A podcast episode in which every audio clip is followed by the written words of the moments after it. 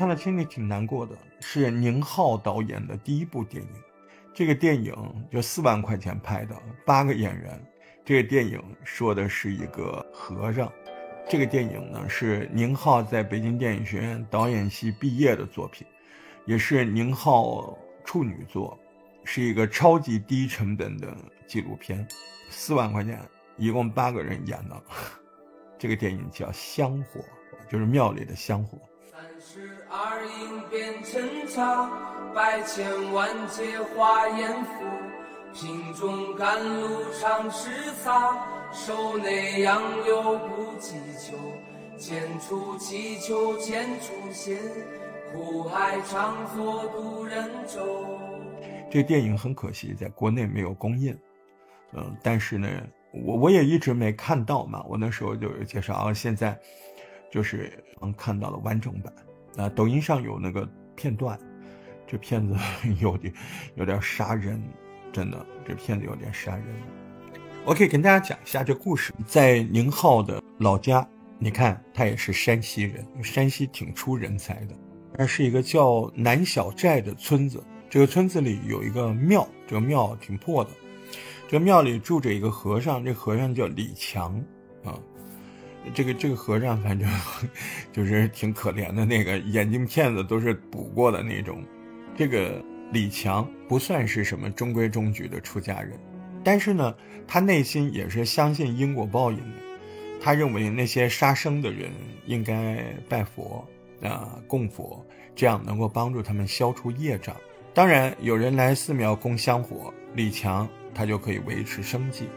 那要如果没有人来，这庙没生意，那李强也没饭吃。那他庙生意好不好呢？不是很好。那庙破。他这电影是两千年多一点，二零零三年的那个时候，呃，二十年前嘛，中国经济高速发展的时候，嗯，信仰是赚钱，对吧？拜佛的人比较少，那李强的生计就比较难以维持。特别是这个冬天快过年了，他连补鞋子的布都没有，他就在庙里找啊，他发现这个佛像下面垫着一块像那个那个油布一样的，哎，他就这么一拽，哎，千不该万不该，这一拽把这个佛像弄倒了，哎，这佛像不是泥巴塑的嘛，对吧？他这么一拽，弄倒了呢，里面稻草都摔出来了。我的妈呀！你这庙里菩萨没了，你怎么赚钱？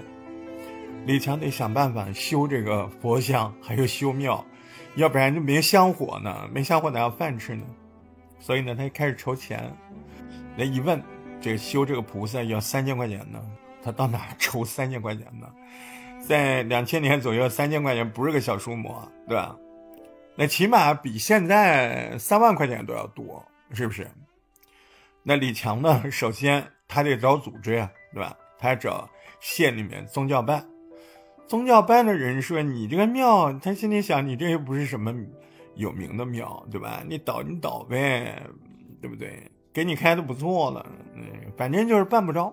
你看，这个比较搞笑的是什么呢？这个李强，哎，刚出这个宗教办的。”办公室刚出门，正准备走，还没走，哎，那个另外一个县城里面的基督教的一个大姐，啊，拎着好多礼物啊，来找宗教办的帮忙，那拿了什么苹果，什么麦乳精、奶粉，哎呦，就看这个宗教办的人就笑脸相迎啊，显然比对这个李强热情多了。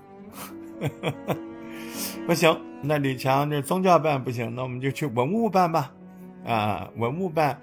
他那个庙啊，你别看它破哎，他那个庙还真的是有好多年了，啊，来到这个文物办呢，好像里面人正在打牌还是什么的，哎，反正李强就求助失败，也没有说这些公务员真的不好啊，只是少数县城里面这种公务人员到现在他都是踢皮球，哎，这点我挺自豪的。我们浙江这块其实挺好的，有有些地方我也是见识过了。啊，这都什么年代了？哎呦，芝麻绿豆大的官儿啊！他这踢皮球，你知道吧？想办个事儿比登天还难。啊 这个李强也是啊。那这个，反正呢，这两个地方都不行。寻求帮助，找上级，这个希望是破灭了。那李强没办法，他只能靠自己。他跑到他自己二哥家，呃，二哥家那个发廊，呃，不再剪头发，对吧？有一群年轻的小妹啊，很客气，妆化的很浓。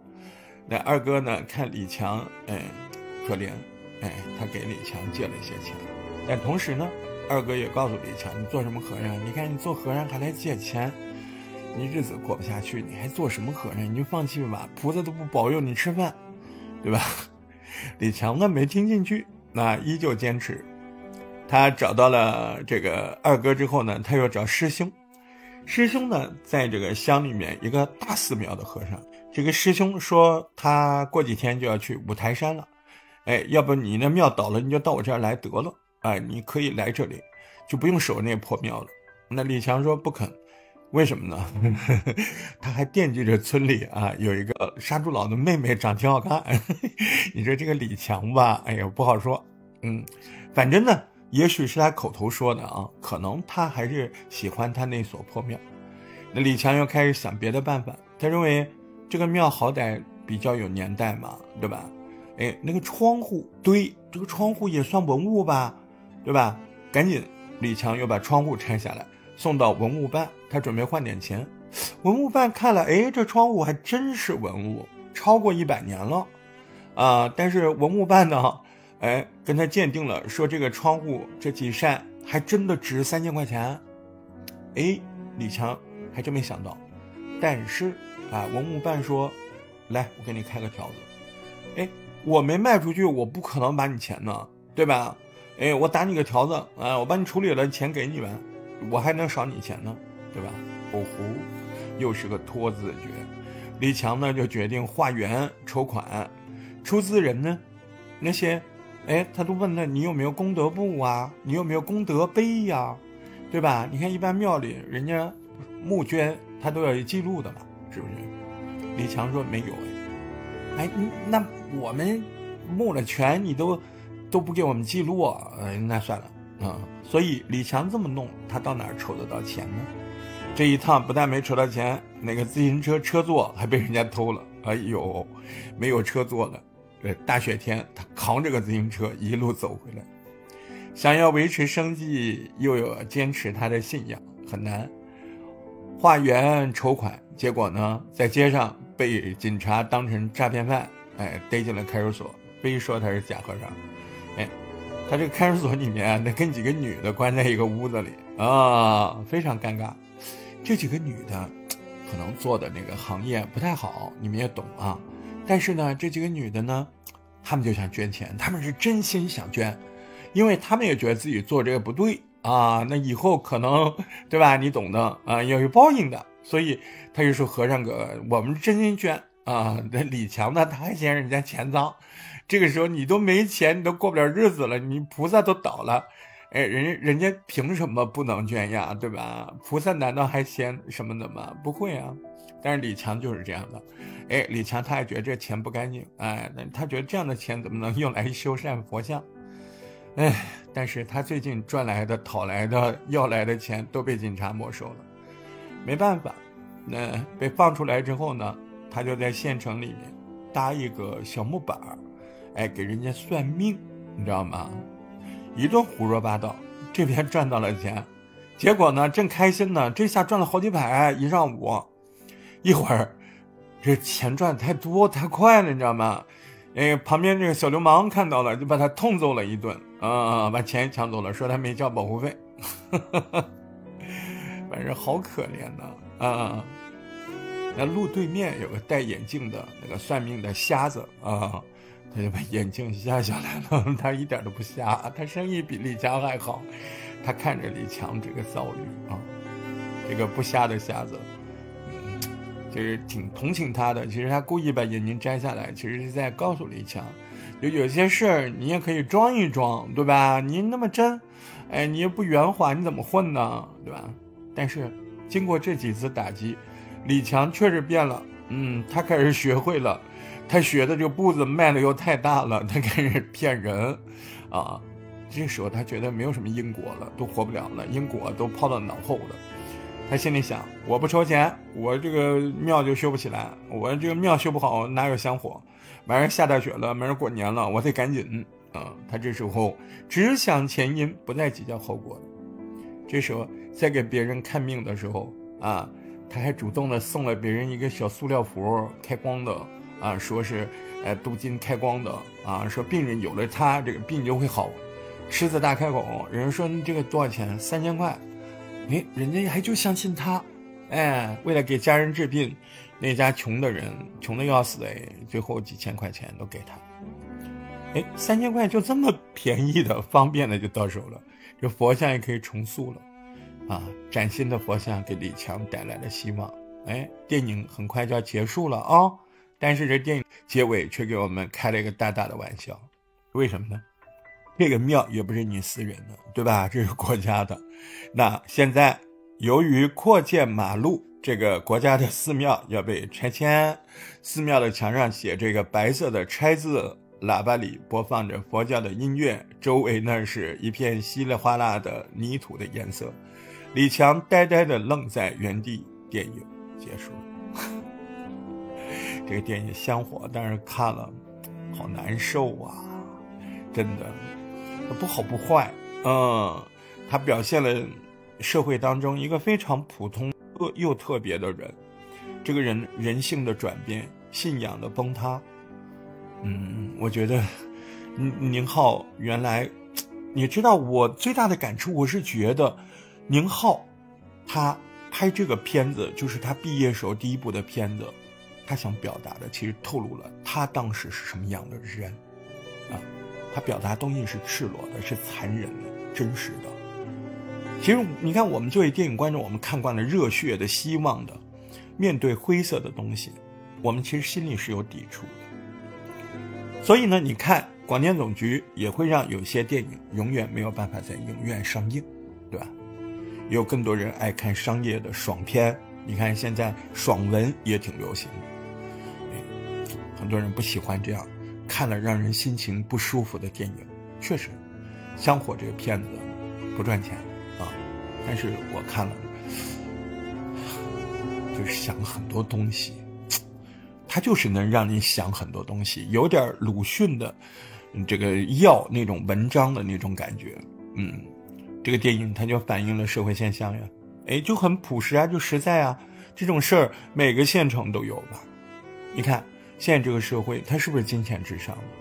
人跟人在竞争，行业在竞争。其实我们每个人都是那个和尚，我们每个人都是那个我们觉得长得丑又猥琐的李强，我们每个人都是。为啥？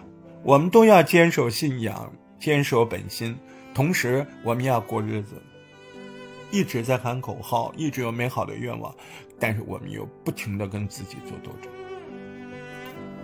我就想到这两年那个词儿叫内卷，我觉得这才是内卷，内卷真的是内心的卷动，真的。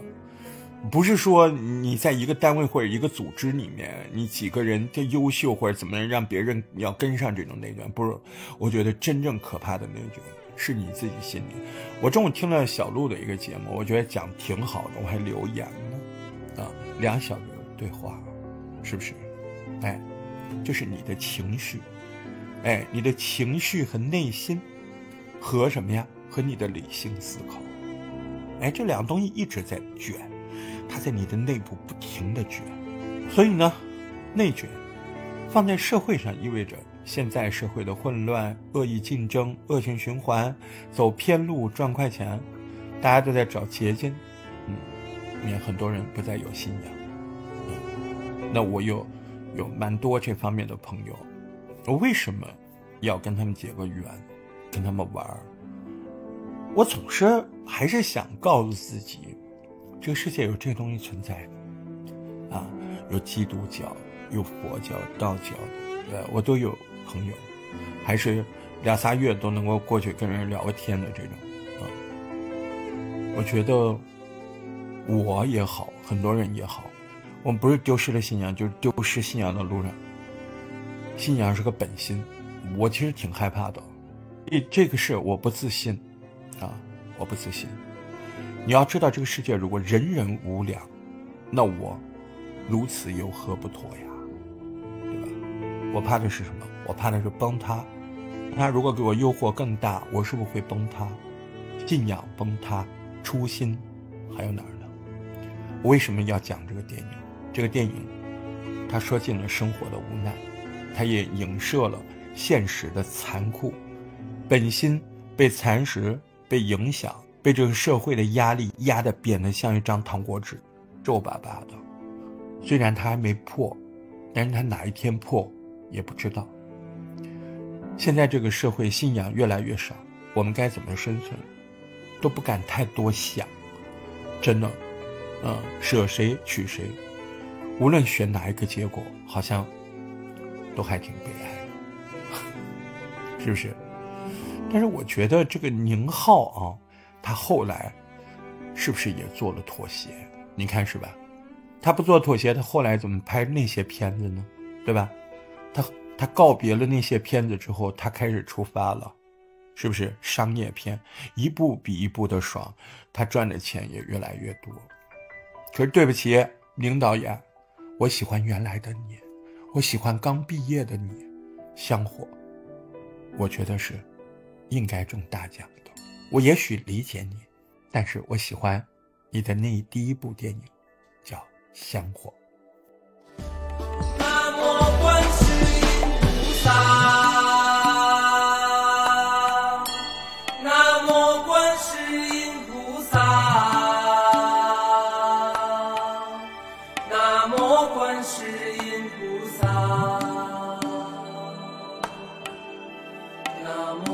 ocean.